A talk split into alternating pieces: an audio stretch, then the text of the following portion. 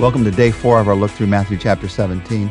We're looking at Jesus' promise in verse 20 of this chapter. We began our look yesterday. Let me read that verse again for you. Jesus replied, Because you have so little faith. But I tell you the truth.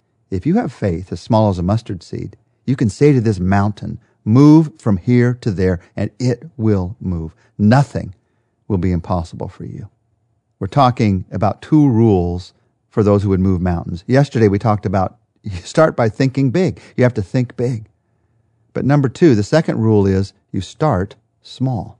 You think big, but you start small. If you have faith as small as a mustard seed, to really think big, you have to start small. How much faith do you need? Just a tiny mustard seed, one of the smallest seeds. It just takes a little bit of trust in a great big God.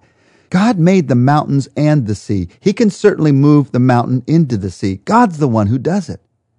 We want to focus on how big the mountain is. Jesus said, focus instead on having just a little bit of faith in God. Start there. Start small. Put your trust in God. You can do that. You can do that. Yesterday, as we started to talk about thinking big, you may still be struggling with that one. I still haven't had a big thought yet. It hasn't come to me yet. But you can start small you can have just a little faith. So how do you do that? How do you how do you start small? Let me talk about three things. Nothing new here, but three things you can do to start small when it comes to faith.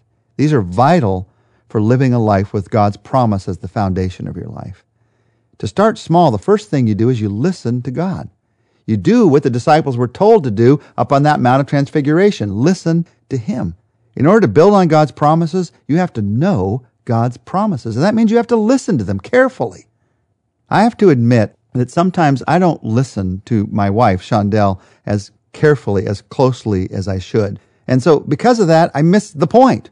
She's headed out the door and she says something to me like, make sure you put the cake in the oven, set it for 325 and put it in at 615. And I say, great. She walks out the door and then I realize I have no idea what she just said. Did she say set it at 325 and put it in at 615 or did she say set it at 615 and put it in at 325? I don't have any idea what she just said. So then I have to make this embarrassing call. What what time did you say? What temperature did you say? did you say in the oven? What did you say? And the truth is all of us are sometimes like that with God's promises. They just sort of go in one ear and out the other. And so we we're making guesses about these key building blocks in our lives. When you take the time to listen to God's promise, to take it in, like we're doing right now with this promise, you are investing in building your life in one of the greatest of ways. When you think about listening to God, at the end of Jesus talking to them about faith, let me show you what happens in verses 22 and 23. He's just talked to them about having this great faith. Verse 22 says, When they came together in Galilee, he said to them, The Son of Man is going to be betrayed into the hands of men. They will kill him, and on the third day he will be raised to life. And the disciples were filled with grief. So here we are again. They're missing all that he's saying. They're filled with grief. Now, on the Mount of Transfiguration, they didn't even hear him talk about being raised from the dead. They just went to questions about Elijah. They hear him say he's going to be killed, but they don't hear the part about the resurrection. They don't hear the part about being raised to life. Sometimes you and I find ourselves trying to trust God's promises without taking the time to fully understand God's promises. And sometimes, in all honesty, I've seen this happen in my life and in so many people's lives, you only hear half of God's promise. Maybe the good half is all you hear. You don't hear the half where you have to obey. Or maybe the bad half is all you hear. You don't hear the half where God's going to give great blessings. You only hear half of the promise taking the time to listen carefully to God's promises is one of the most important ways you can spend your time. And that's what we're doing right now. You think big, you start small. And you start small, one of the ways is by listening to Him. A second way that you start small is by talking to Him. You tell God what you need. You listen to Him, you talk to Him. Every one of us knows how small worries can pile up. They pile up these worries so they start to overwhelm us. Well, prayer is the antidote to worry. The Bible clearly tells us when you're worrying, you should pray. But there's more than that to prayer. Simple prayers can start to pile up, just like your worries can start to pile up. And when you allow your simple prayers to start to pile up, then God starts to overwhelm your life in an entirely different kind of way. Because the truth is, prayer is the number one tool for mountain movers. You can't cut a board without a saw. You can't drive a nail without a hammer. And you cannot move a mountain without prayer. So if you've got a mountain to be moved, you tell God what you want. You don't demand it of God. You just tell him. You don't talk to him about everything else but what you want. I don't know why it is. Sometimes we we, even in prayer, we say, God, what about the weather and, and the missionaries and everything else? Seen any good movies lately? We talk to God about everything else but that one thing. You don't have to butter God up first. Tell him what's on your heart. You think, well, what if he doesn't want what I want? Then he'll tell you that he doesn't want what you want. But you have to go first. You think, well, he already knows. You have to go first. It's a matter of depending on him. It's a matter of trusting him with what's in your heart. Part of moving a mountain is telling God what you need. And then a third key for moving a mountain is you thank God in advance. This small mustard seed of faith. I don't know of anything more powerful in this small mustard seed of faith than thanking God in advance for what he's going to do. So you start by thanking God. Now, you thank God at the very beginning for who he is. God, I know I can trust you. I know that your will is going to be done in the end. And then you thank God for what he's going to do. God, I thank you that you're going to work in this kind of way in the world. I thank you that according to your word, you're going to do this. So when you plant a mustard seed of faith and you ask God to speak into someone's heart who's not yet a believer, you can depend on the fact he's going to do that. He promises that his Holy Spirit convicts those who aren't believers. You can depend on the fact that God is doing that. You may never hear about it, you may never see it, but you can thank God for it in advance. Thank you that you're going to do this. Now, you can't pray someone into becoming a Christian because God gives them a choice.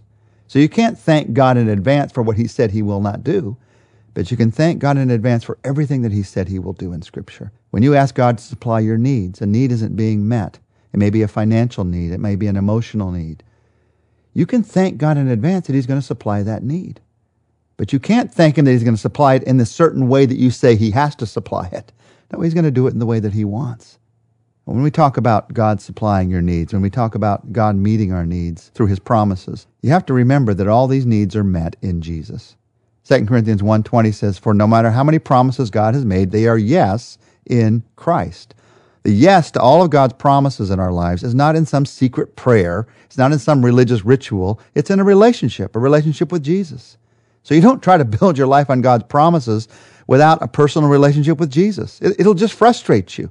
It all starts with, it all revolves around this relationship. You're never going to change yourself. You're never going to change your circumstance. That circumstance is overwhelming you until you trust God with yourself, until you trust God with that circumstance. That's the planting of that seed of faith because He is the only one that can move mountains. Remember, it's a mountain. You need more than your effort. As sincere and as sacrificial as your efforts might be, you need God's power. Our efforts are like driving a little mini tractor on top of a Mount Everest trying to move it one little scoop at a time. And we think we're doing something, but nothing is happening. We're just expending energy. We're not having faith. Many of the mountains in our lives, they can start to be moved even in this moment.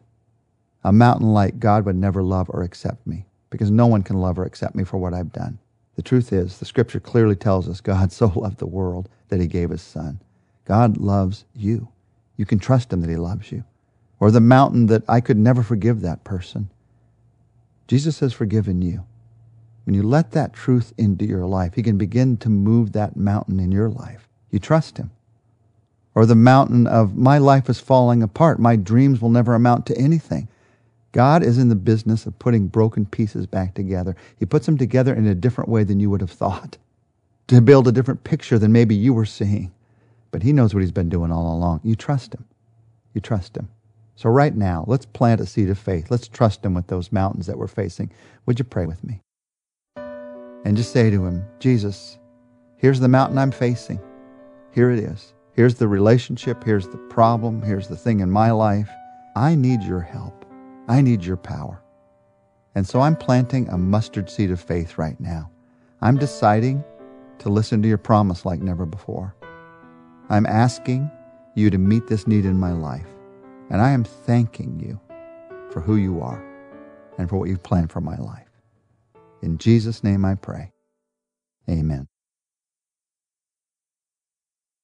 Tomorrow we're going to see together some lessons about giving from Jesus' miracle of a coin in the mouth of a fish.